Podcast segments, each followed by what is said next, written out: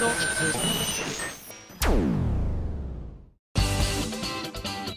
あさみのシンガーソングゲーマー。皆さんこんにちは。今井あさみの SSG330 回目でございます。いやついに皆さんの時間軸に私も追いつくことができました。そうなんです。2015年の私の夏はようやく終わりました。兄様終わりました。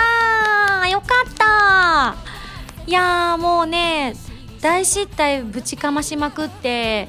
今日のラジオは実は今井さん落ち込みすぎて喋れませんみたいになってたらどうしようかと思ったんですけれどもそんなことは一切なくいや楽しかったですね。楽しんでいる自分が怖いと思うぐらい楽しかったです。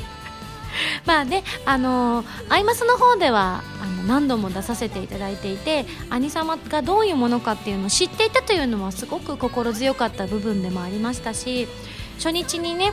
あのミュージュさんとのコラボをアイマスでやったりとかしていたのでもう本当にこう何かこう本来だったら兄様に出ること自体が私にとってすごいもう待ち望んでいたことでもあったしアニメのタイアップがようやくいただけてしかも素敵な作品だったということで、えー、出場をねこう皆さんに許されたという身でもありますので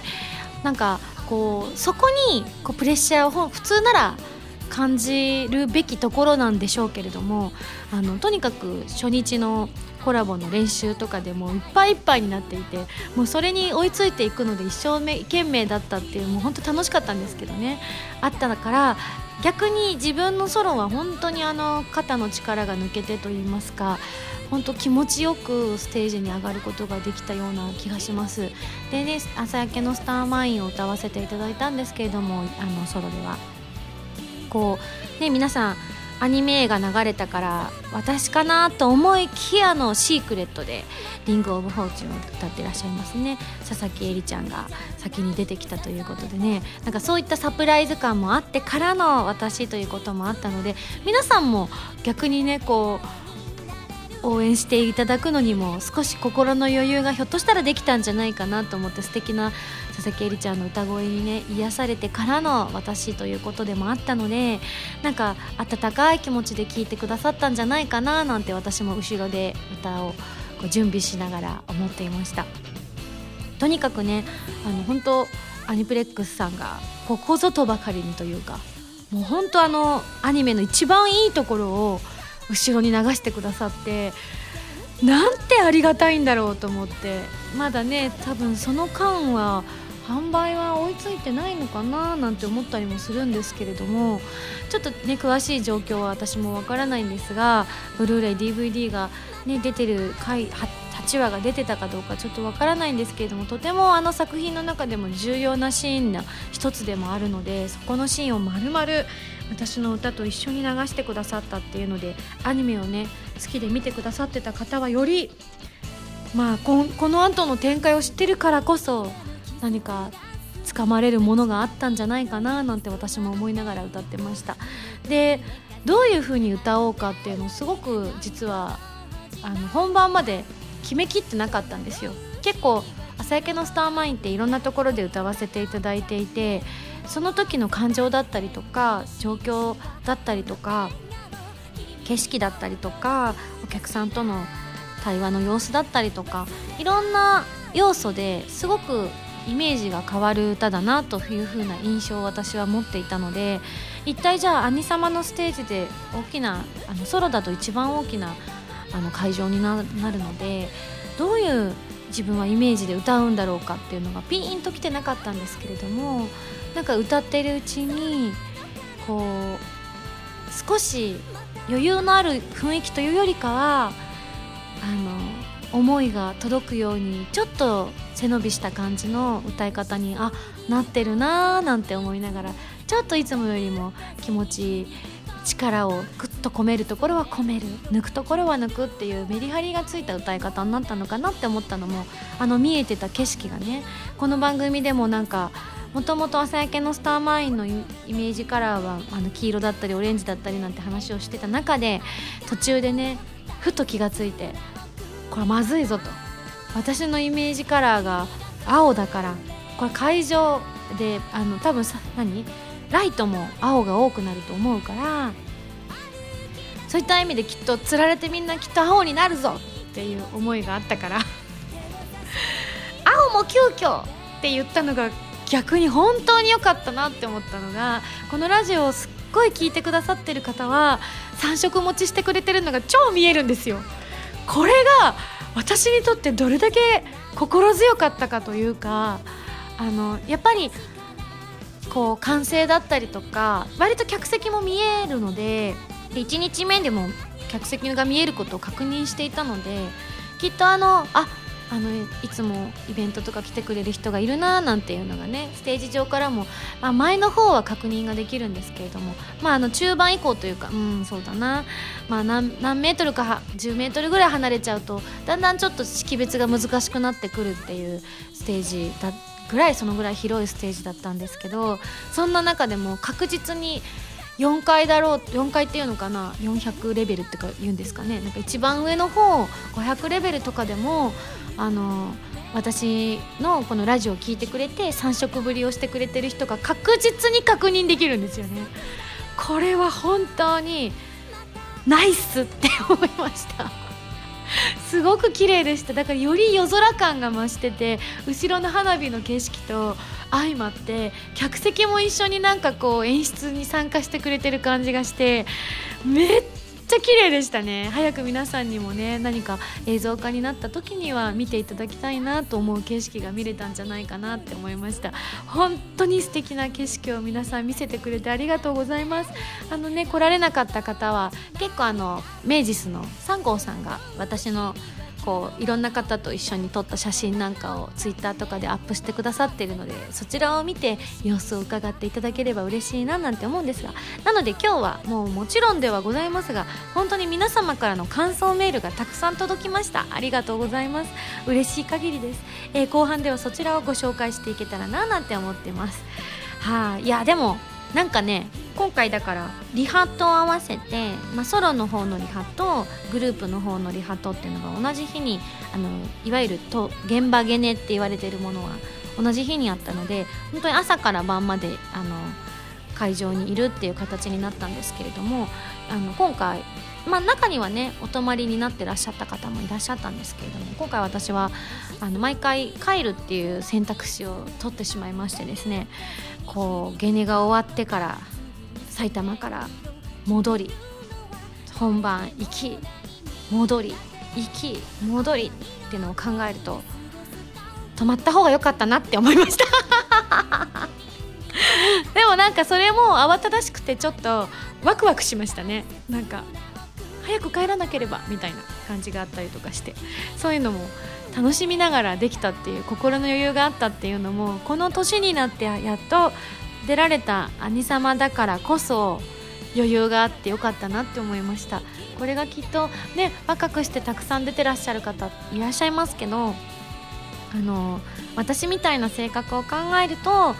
若いうちにピョンって出るよりは今の年になって出れて自分の思うようにステージができたっていうこの喜びの方が自分には合ってるのかなと思ってスロースターター極まりなしって思いました。ね来年またね出られるかはもう本当に私には何とも言えなくてまたアニメのタイアップとかがないとああいう場にはどうしてもあの参加させていただく私にはきっと権利が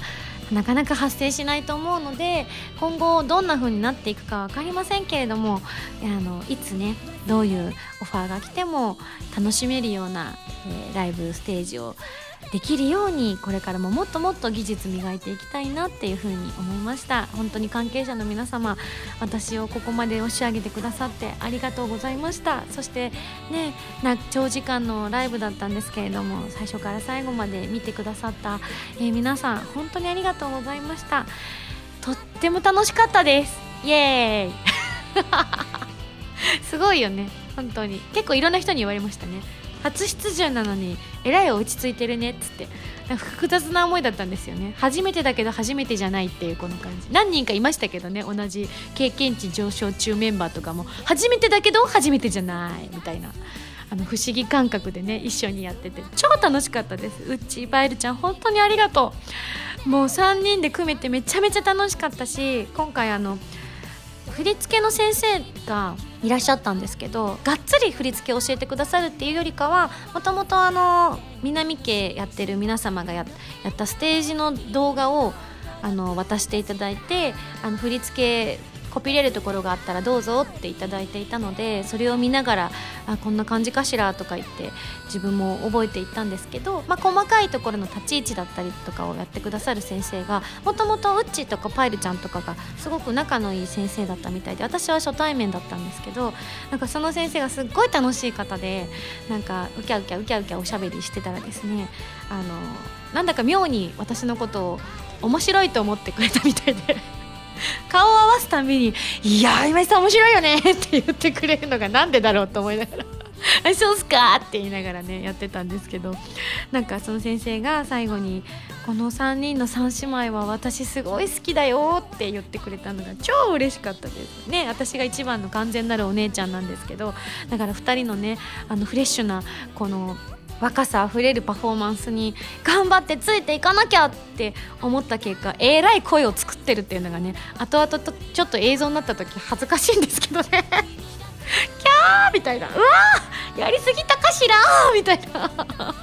リハの時そこまで作ってなかったじゃん！みたいな思いとともにやっぱテンションぶち上がるとそこまでなっちゃうんだなって思ってですね。あの私だって認識してもらえる流れでよかったなって思いました。あのそれこそウッチーとパイルちゃんが先に出てて私が呼び込むっていう形だったから少なくとも私同じ衣装だからあれが今井あさみだっていう認識はできると思うんですよね。ただあの 逆だった場合例えばウッチーとかパイルちゃんが私を呼び込んでくれるってなった時にはあの着替えて多分来てたと思うのでそうするとあの声も違うから誰やねんって なってた可能性ゼロじゃないなと思って。そういう意味ではあのよかったなって思いました。自分で突っ込んじゃったんですよ。誰やねんって。いやいや本当楽しかったし衣装もね兄様で初お披露目の衣装ということになって今回もりえちゃんがせっせと縫ってくださったんですけれどもいやほんと素敵な衣装でよだれ出まくりでございましたもう。いやもう嬉しくて嬉しくて。もうね細部にわたるまで本当にいろんな方に見ていただきたいレベルのすごいクオリティの高さでしてね。いや可愛かったですね。あの楽屋とか歩いててもいろんな方に「わ衣装素敵って言っていただいたのでちょっと鼻高々でしたね。はい、話したいことたくさんあるんですけれども、えー、また普通歌でね思いついたりとかしたら喋っていきたいと思います。それでは次のコーナー行ってみましょう。どうぞ。カルト M このコーナーはリスナーさんから出題される今休みに関するカルトな問題を今休みが答えていくというコーナーです。カルト M レベル1会員番号910番ハンドルネームクラウンアネモネさんからの問題です。ミンゴスが大人買いしてみたいものは？あ夢でいいですよね。実際にやりたいわけじゃないですよ。お店で洋服屋さんに行ってここからここまで全部ちょうだいって言ってみたい。後で困るけど。カルト M レベル2ハンドルネームマスターさんからの問題です。ビンゴスが見る夢の中に一番多く登場する人物は誰？私？カルト M レベル3ハンドルネーム緑色のうさぎさんからの問題です。愛について教えてください。え？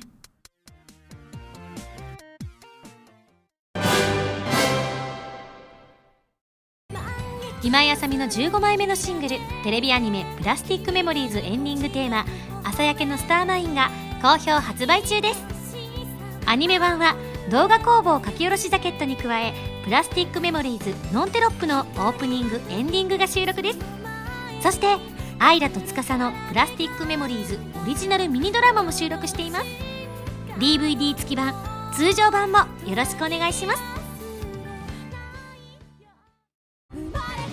今井麻美の16枚目のシングル「 Babylon before the daybreak」が好評発売中です。新曲「 Babylon」のほか任天堂 3DS 版「コープスパーティーブラッドカバーリピーティッドフィア」オープニング曲「 Shangri-La 2015バージョン」 SSG のミュージックパズルで制作している「 Deep of Faith」が収録されています。皆さんぜひ聴いてみてくださいね。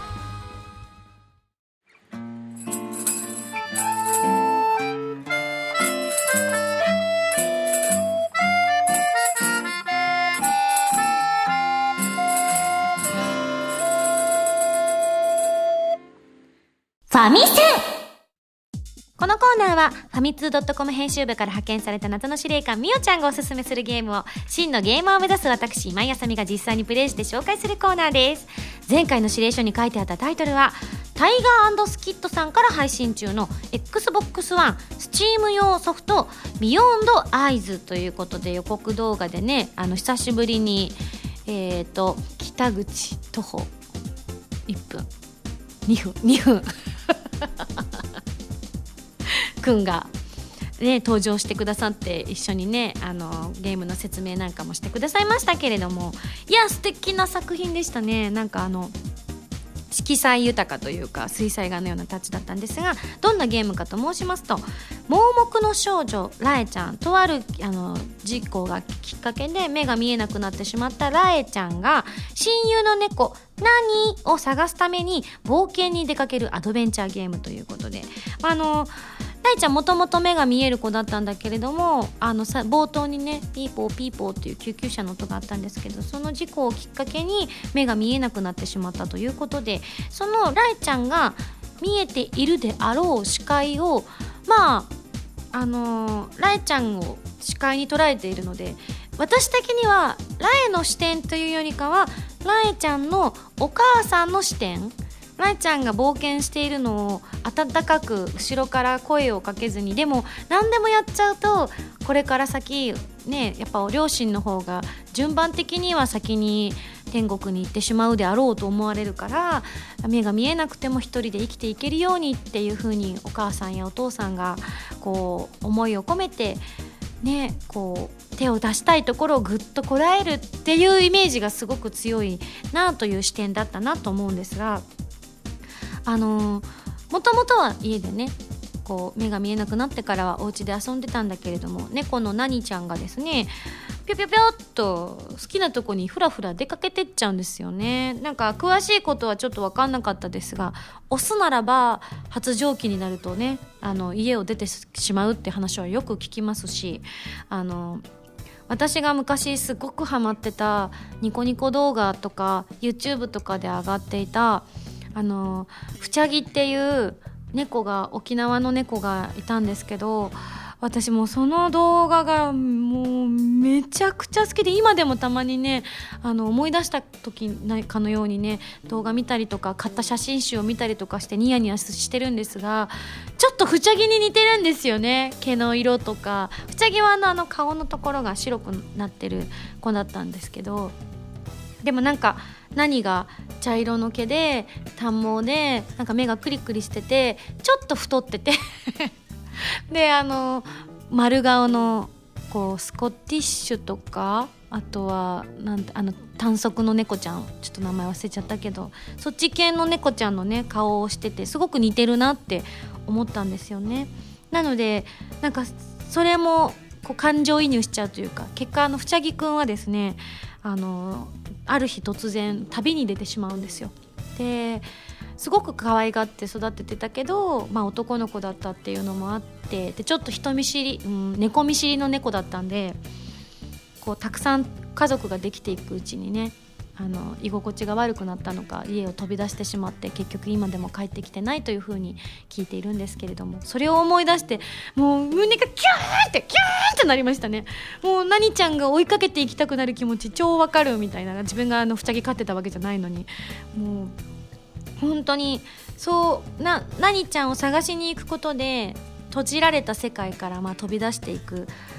ラエっていう少女をねこうみんなで見守る的な感じなんですけど本当にこれゲームをしてみないとわからないんですけれどもちょっとね動画の中でも解説しましたけどやっぱあの使っているボタンは本当にあの十字キーというかコントロールのあの前に進む十字で動かすぐらいしかないんですよ。で詳しいことは説明書読んでないから分かんないんですけどここがストーリーが進むところだよってなった時にどうもなんかあの風みたいなのが少女の周りにふーっと出てきていたのでそういうのであここなんだなって思ってそこに立ってたりそこにちょっと向かってボタンを押したりとかこう矢印をかじゃない十字キーをぐっと押し込んだりとかするとその後ゆっくりライちゃんが障害物を乗り換えたりとかしてくれるんですよね。なので本当に複雑な操作はしてないんですけどこのゲームを作られたのがねそれこそ2分さんとかみおちゃんからも解説がありましたけれどもあの一人の女性クリエイターの方が全部作ってらっしゃるっていう風に聞いてなんかすごく合点がいったというかあの彼女が不安に思ったりとか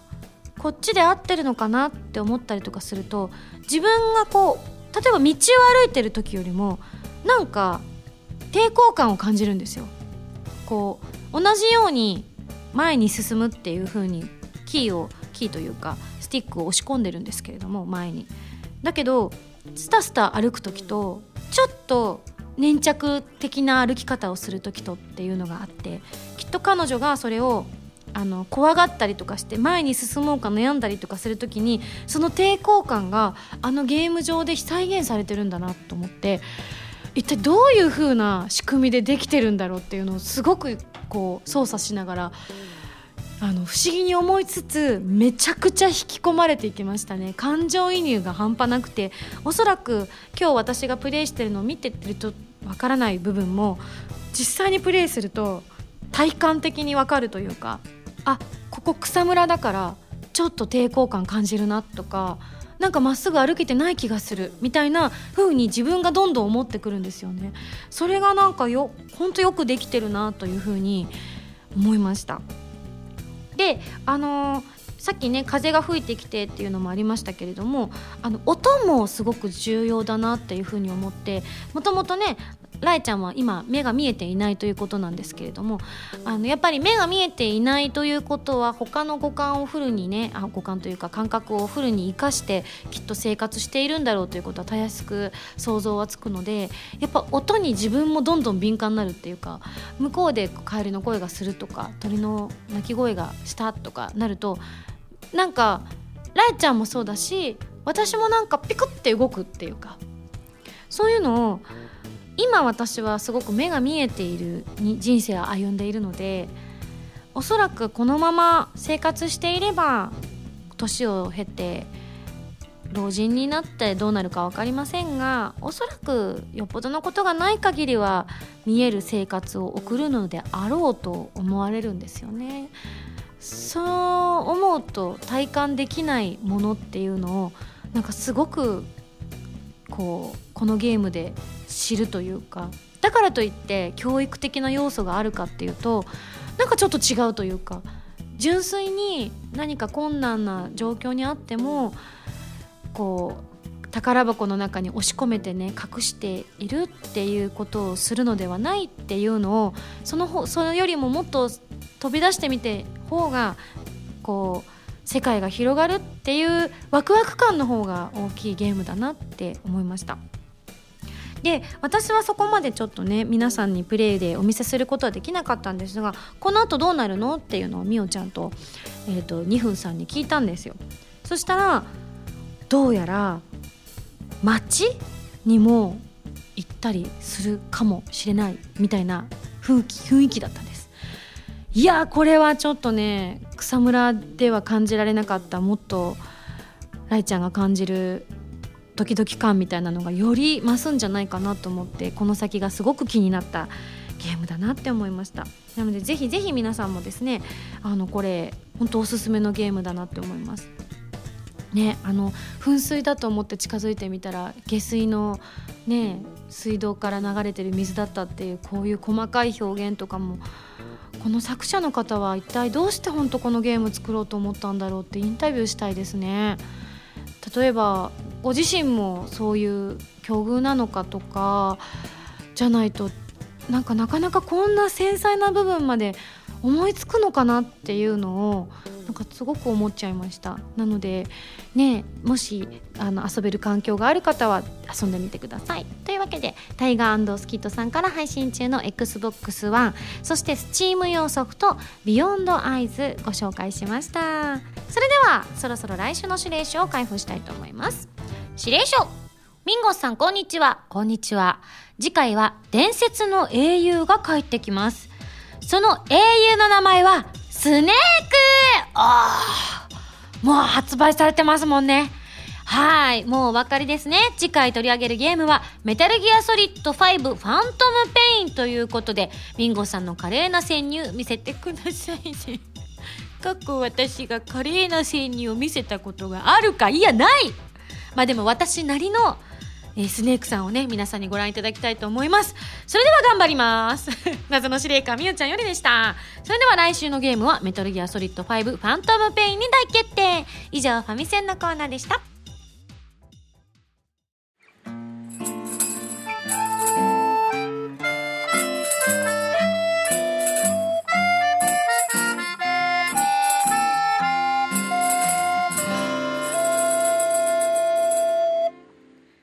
ンゴスだよ。お便りコーナー。さあ兄様行ってきたよっていう方のメールほんとたくさんいただいているのでご紹介していきたいと思います。まあ基本はみんな本当優しいからミンゴスおめでとうとかキラキラしてたよなんていうメールがねとてもとてもとても多かったんですけれどもえっ、ー、とそういうのをたくさん読めればと思います。ハンドルネームマリアさんから頂きました。ありがとう。今井さんこんばんは。こんばんは。兄様お疲れ様でした。イエイ。えー、私はちょっと行くことができなかったのですが2日目に行った知り合いの方が朝焼けのスターマインが一番良かったと報告してくれてすっごく嬉しかったです。嬉しい。こういうの超嬉しいよね。何？どどういう声を出してんだ？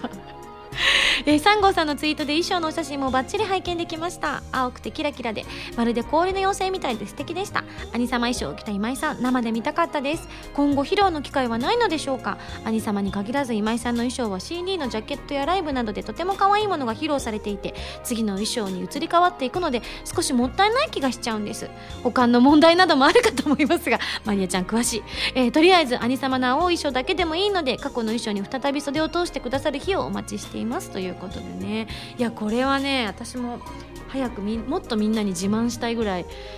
素敵な衣装なのであの交渉しておきます。どっかで行きたいって言ってみます。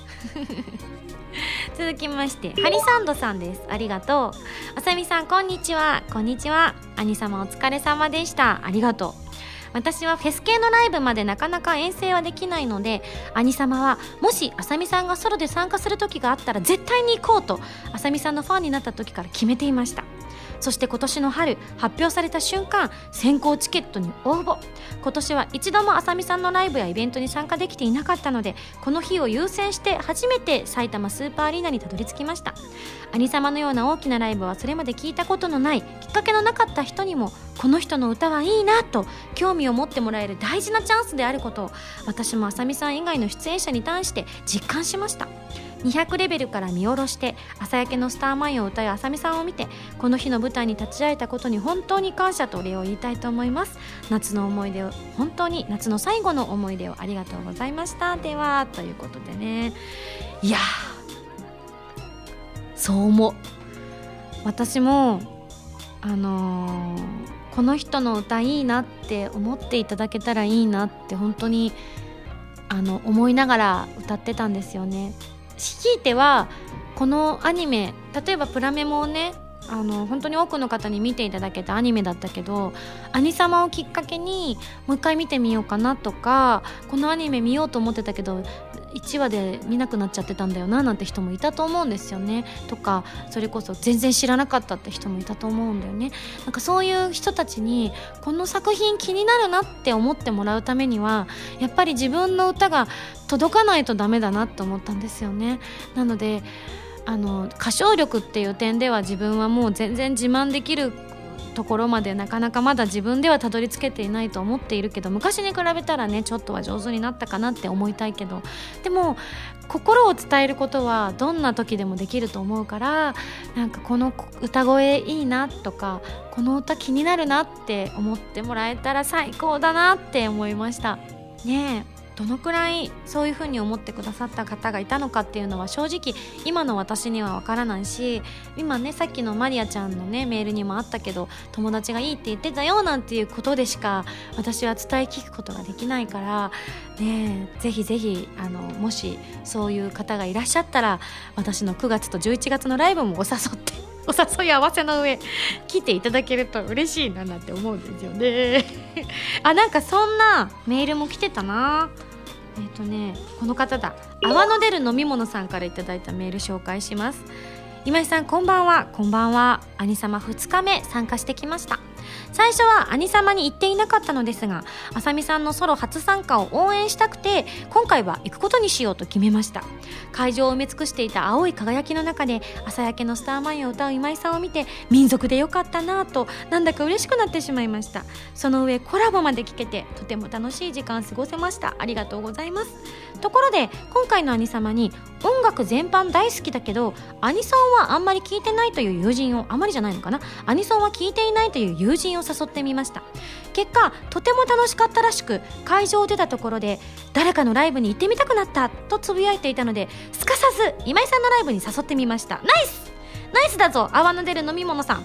えー、9月は予定が合わず無理でしたが11月のライブには一緒に行くことになりました。今井さんの歌声に魅了されてファンになってくれること間違いなしですといただいちゃいました。ありがとう。ナイスナイスナイス。いやこうやって私は支えられてるなって本当に常々思います。続きましてイカナゴ教授からいただきました。ありがとう。てれれれってってって。ミンゴスはレベルが上がった？上がりましたよ。あさみさんこんばんは。こんばんは。初日はアイマスとして2日目は念願のソロアーティストとしての「兄様2015ザ・ゲート」へのご出演。本当にお疲れ様でした。初日のコラボの方が話題性としては大きかったのではないかとは思いますが個人的にはやはり2日目に対する思い入れが大きかったです。メインモニターにプラメモの映像が流れていよいよミンゴスかと身構えていたらまさかの佐々木絵里さんの登場でプラメモファンとしても嬉しいサプライズでした。最後の挨拶では内田彩さんパイルさんとのコラボで歌われた経験値上昇中にかけてたくさんの経験値を得られたとおっしゃってましたよね。レベルは上がりましたか？今回の兄様で得た経験を9月のライブで見せてもらえると楽しみにしていますと。はい。えー、追伸カーテンコールでマモこと宮野守さんが出てきた時あさみさんだけが「やれやれまたかまたお前か」といった感じの表情をしていたのが最高にクリスっぽかったです。かっこ笑いと。そうなんですよ。今回あの、まあ、偶然なのかどなたかのあれなのかはわからないんですがあのね11月に出る新作の「シュタインズゲート」も控えてということで宮野くんのお隣にねちょっとちょこんと立たせていただいてありがたい限りだったんですがあのいつもと違って挨拶がこう曲中であるということでこう割と限られた時間だったりとか他の人と絡む時間あのタイミングもなかったりとかだった時にっていうのを演出方法を聞いた時に結構宮野くんも言ってたんですけど「えー、下着ごっこできないじゃんみたいに 言ってたんですよね。なんかこう漫才じゃないですけれども。でねこうまあそうだねっつって言ってたのでじゃあせめてと思ってあの本当にそう思ってるわけじゃなくてやっぱり宮野くんは本当にやっぱりカリスマ性がすごいなっていうことをねああいう大きな舞台だと改めてすごく感じるんですけれどもみんなからも本当にもうこう人望が厚くてかつこうオーラがやっぱりあの大きな会場でも本当に男の子で一人で出ていても本当覆い尽くすぐらいのオーラを持っている人だから私ももう純粋にすごいなと思っていつも見てるんですけどなんかちょっとでもクリスっぽい方がいいかなと思って。またやってることがちょっと中二っぽいことするじゃないですか。出てきて喋んないとか。なんかあの辺もまあ、あの彼の個性でもあり偶然にも岡部の個性でもあったりとかするところがあって岡部っぽいなって思ったりもするからわざとね困ったやつだよっていうのをマイムでやることによってなんか気づく人は気づくかなと思って勝手にやってたんですけど最終的にはあの最後のラーメン歩いてる時にふはは言ってましたけどね。あの実は私もツッコミ入れてたんですけどマイクがオフになってたからあのあんまり聞こえなかったとは思うんですけれどもあのふざけてんじゃないって言ったんですですけど私的には全然もっとやれっていう思いなんですけどクリスならこう言うだろうなみたいな。そんなのをね2人して好きあらば差し込むっていう。そんなのをして遊んでました。はい楽しんでいただけて幸いです。ねすごいっすね。あの見えましたよ。どこに座ってるのかも。バッチリ確認させていただきました。いい席取れましたねイカナゴ教授。続きましてのんのんさんからいただいたメールです。ありがとう。えー、8月29日に埼玉スーパーアリーナで開かれたアニサマことアニメルサマーライブ2015ザゲート2日目に行ってまいりました。ミンゴスはアイドルマスターの一員としても何度も出演されていますがソロとしては初出演。これは見に行くしかないでしょうと。もちろん前日のアイマスステージも見ましたよと。ゆるゆり七森中娯楽部の皆さんが大事件を起こした後かっこ笑い。これすごかったですよね。えー、会場のモニターにプラプラメモの映像が流れミンゴスの出番だと会場の誰しもが思いサイリウムは青色に準備するとサプライズで佐々木絵里さんの登場嬉しいびっくりでしたということでね実はこの後終わった後に佐々木絵里ちゃんとお話をしたんですけれども佐々木絵里ちゃんが「あの今井さんってパーソナルカラーってあるんですか?」ってって聞かれて「あ私はあの結構青が多くて」って言ったら「あだからだ!」って言ってて「えー、何何?」って言ったらあの佐々木絵里ちゃんはあのまだえーと、ソロライブも開催していないしそれこそあの CD 発売イベントとか他はちょっとわからないですけれどももうある意味デビューして突然「兄様」っていう私とはまた逆の意味でのびっくりな なかなかこう私は出たいなと思っててもなかなか出られなかった立場でありでエリちゃんはもうねええもう？みたいな。しかもシークレット？みたいな特殊な環境下で出演することが決まって。もう不安もたくさんあったと思うんですよね。自分が出てって大丈夫かなっていう思いもあったと思うんですが。逆にあのその大きなライブとかもうほとんど経験していないがゆえに自分の時に何色のサイリウムが振られるかわからなかったんですって。で結構スタッフの皆さんとどんな風な景色なんだろうね想像つかないねなんて言ってたところ出てったら真っ青だったから驚いたっておっしゃってて。あじゃあきっと今井さんが出てくるって思われた方いらっしゃったんでしょうねなんて言ってて。じゃああじゃあこれからは佐々木絵里ちゃんもパーソナルカラーがこれで大決定的な感じになっちゃうんですかねなんていう話もしてたんですが。是非ねまた本当に歌の上手な方なので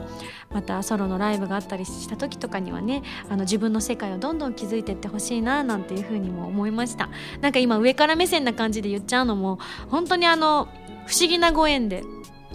プラメモでオープニングエンディングを組ませていただくっていうのもすごいご縁だと思いますしなんなら私の iPhone の中には佐々木絵里ちゃんの歌声がめちゃくちゃ入ってますからね。というのもあの私の持ってるあの仮歌と言われているキャラソンとかのあの代わりに私たちがレコーディングする前にもらうものに結構佐々木絵里ちゃんの歌声が入ってるんですよ。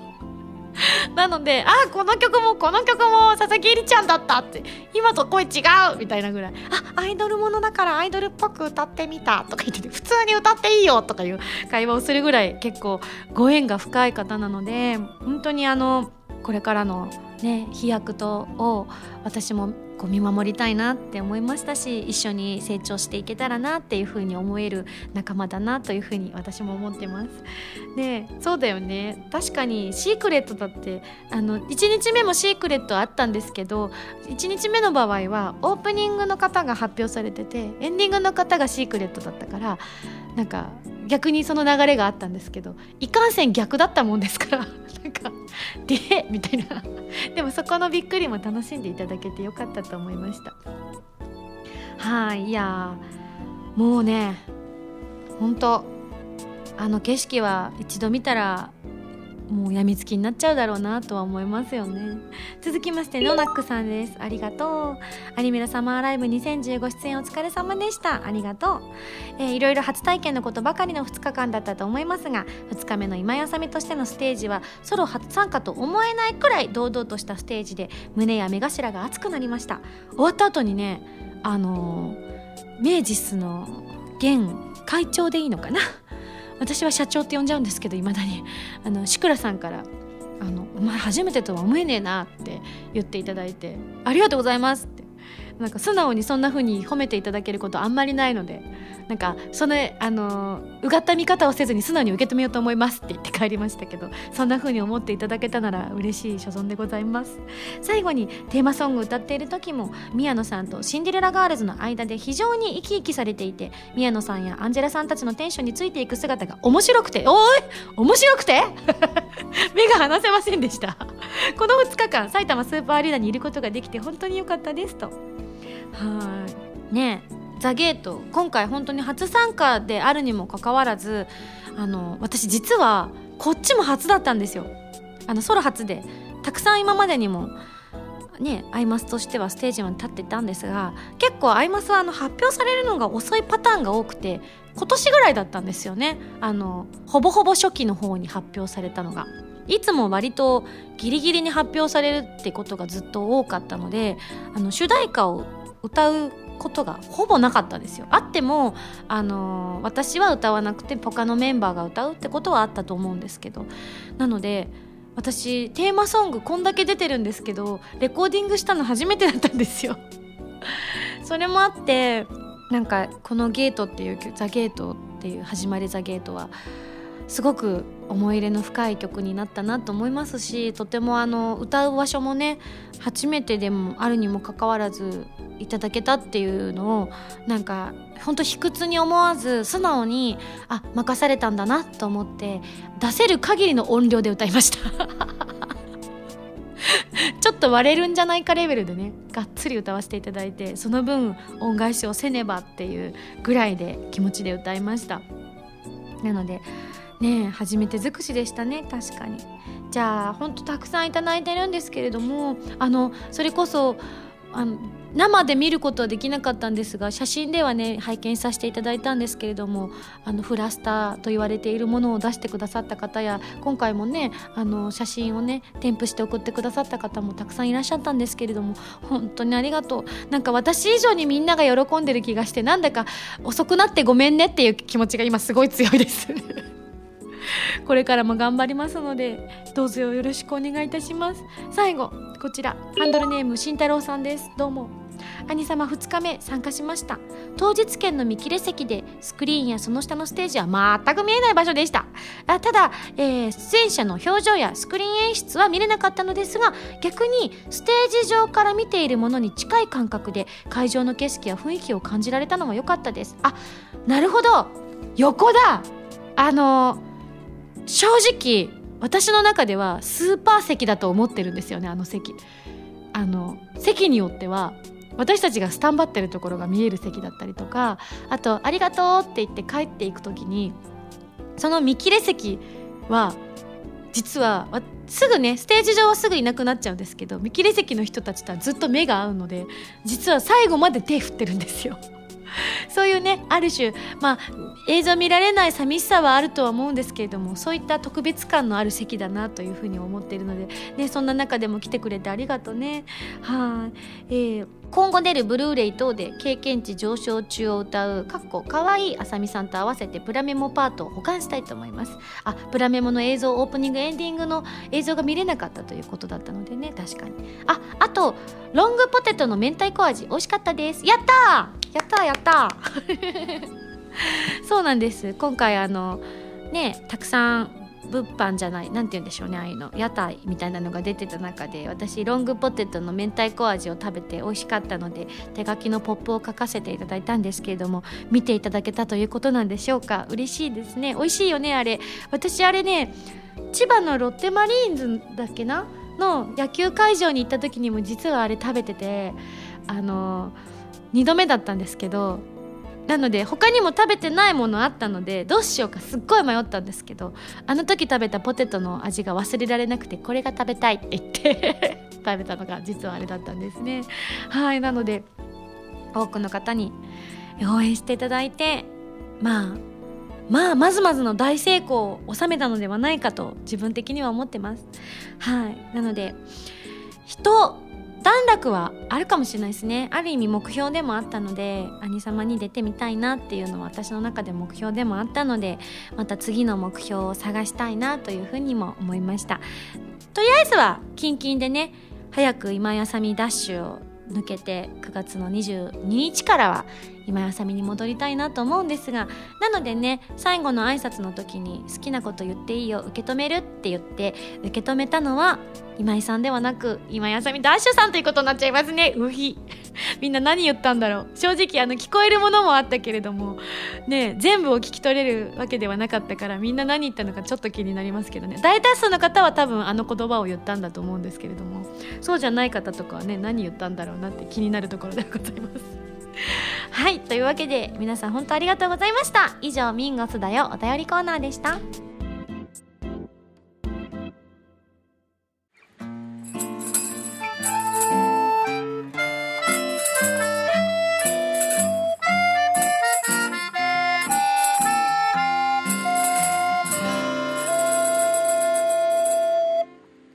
ミンゴスミュージックプレイヤー。このコーナーは今井あさみの新曲などをお届けしていくコーナーでございます。それでは早速楽曲聴いていただきたいと思います。朝焼けのスターマイン。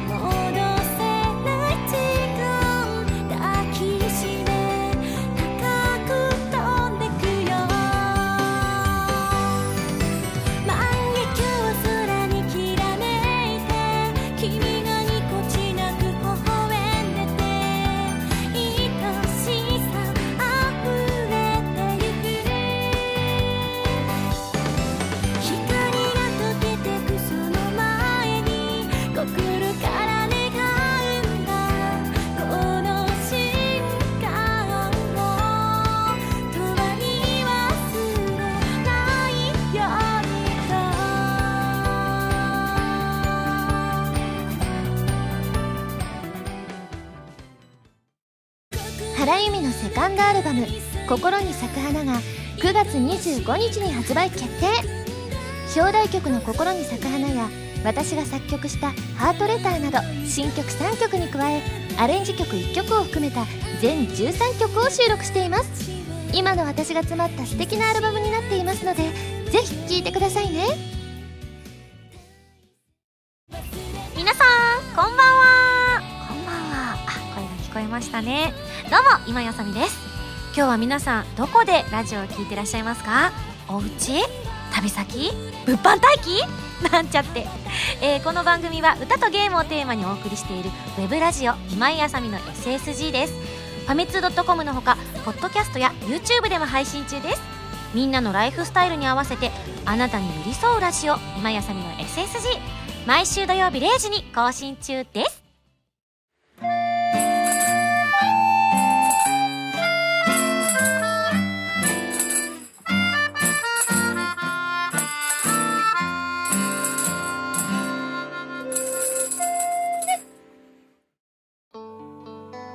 もう9月に入っちゃいました。放送上ではね前回ぐらいからもう9月には入ってたと思うんですが私の時にも9月に入って各所で私の恥ずかしい写真の月が終わったんだなって思うとほっとしている所存でございます。どうも今井です。さあじゃあここで皆さんに私からのお知らせです。9月の21日月曜日祝日に11回目のソロライブワンダープレイスダッシュ、えー中野サンプラザで開催いたします。一般チケット発売中でございますが、えーこちら随分中身の方が出てまいりました。かなり面白そうなデッキになっているのでぜひ、えー皆さんお誘い合わせの上来てみてくださいね。さらに11月22日日曜日にアコースティックライブを開催いたします。場所は横浜みなとみらいホールということでね。あの先日もこちらもセットリストが上がってまいりました。で気になるところがあったらチェックしてねって明日までにって言われたのが兄様中だったので全然チェックできなかったっていうね。だから多分あのほぼほぼ出てきたセットリストのまま行くのかなとは思うんですがもう一回ちゃんと見直したいなっていうふうに思いました。ねなかなかできる機会がない会場なので、えー心置きなくというかなんか気になることは全て消化してから臨みたいと思うので締め切りは過ぎてますがもうちょっと伸ばしたいと思います。はいというわけで番組では皆さんからのメールを募集しています。ふつおたや MMP など各コーナー宛に送ってください。宛先は SSG のホームページに書いてあるアドレスから題名に各コーナータイトルを本文にハンドルネームとお名前を書いて送ってきてくださいね。次回の配信は2015年9月19日土曜日となっています。えー、もうその週はあれですね。ワンダープレイスダッシュがある週なので結構私テンパってるかもしれないですね。いやでも楽しいと思います。ライブって楽しいね。ぜひ皆さんも、えーまだ迷ってる方もしいたら遊びに来てくださいね。お願いします。それではまた来週土曜日に一緒に SSG しちゃいましょう。お相手は今やさみでした。バイバイ。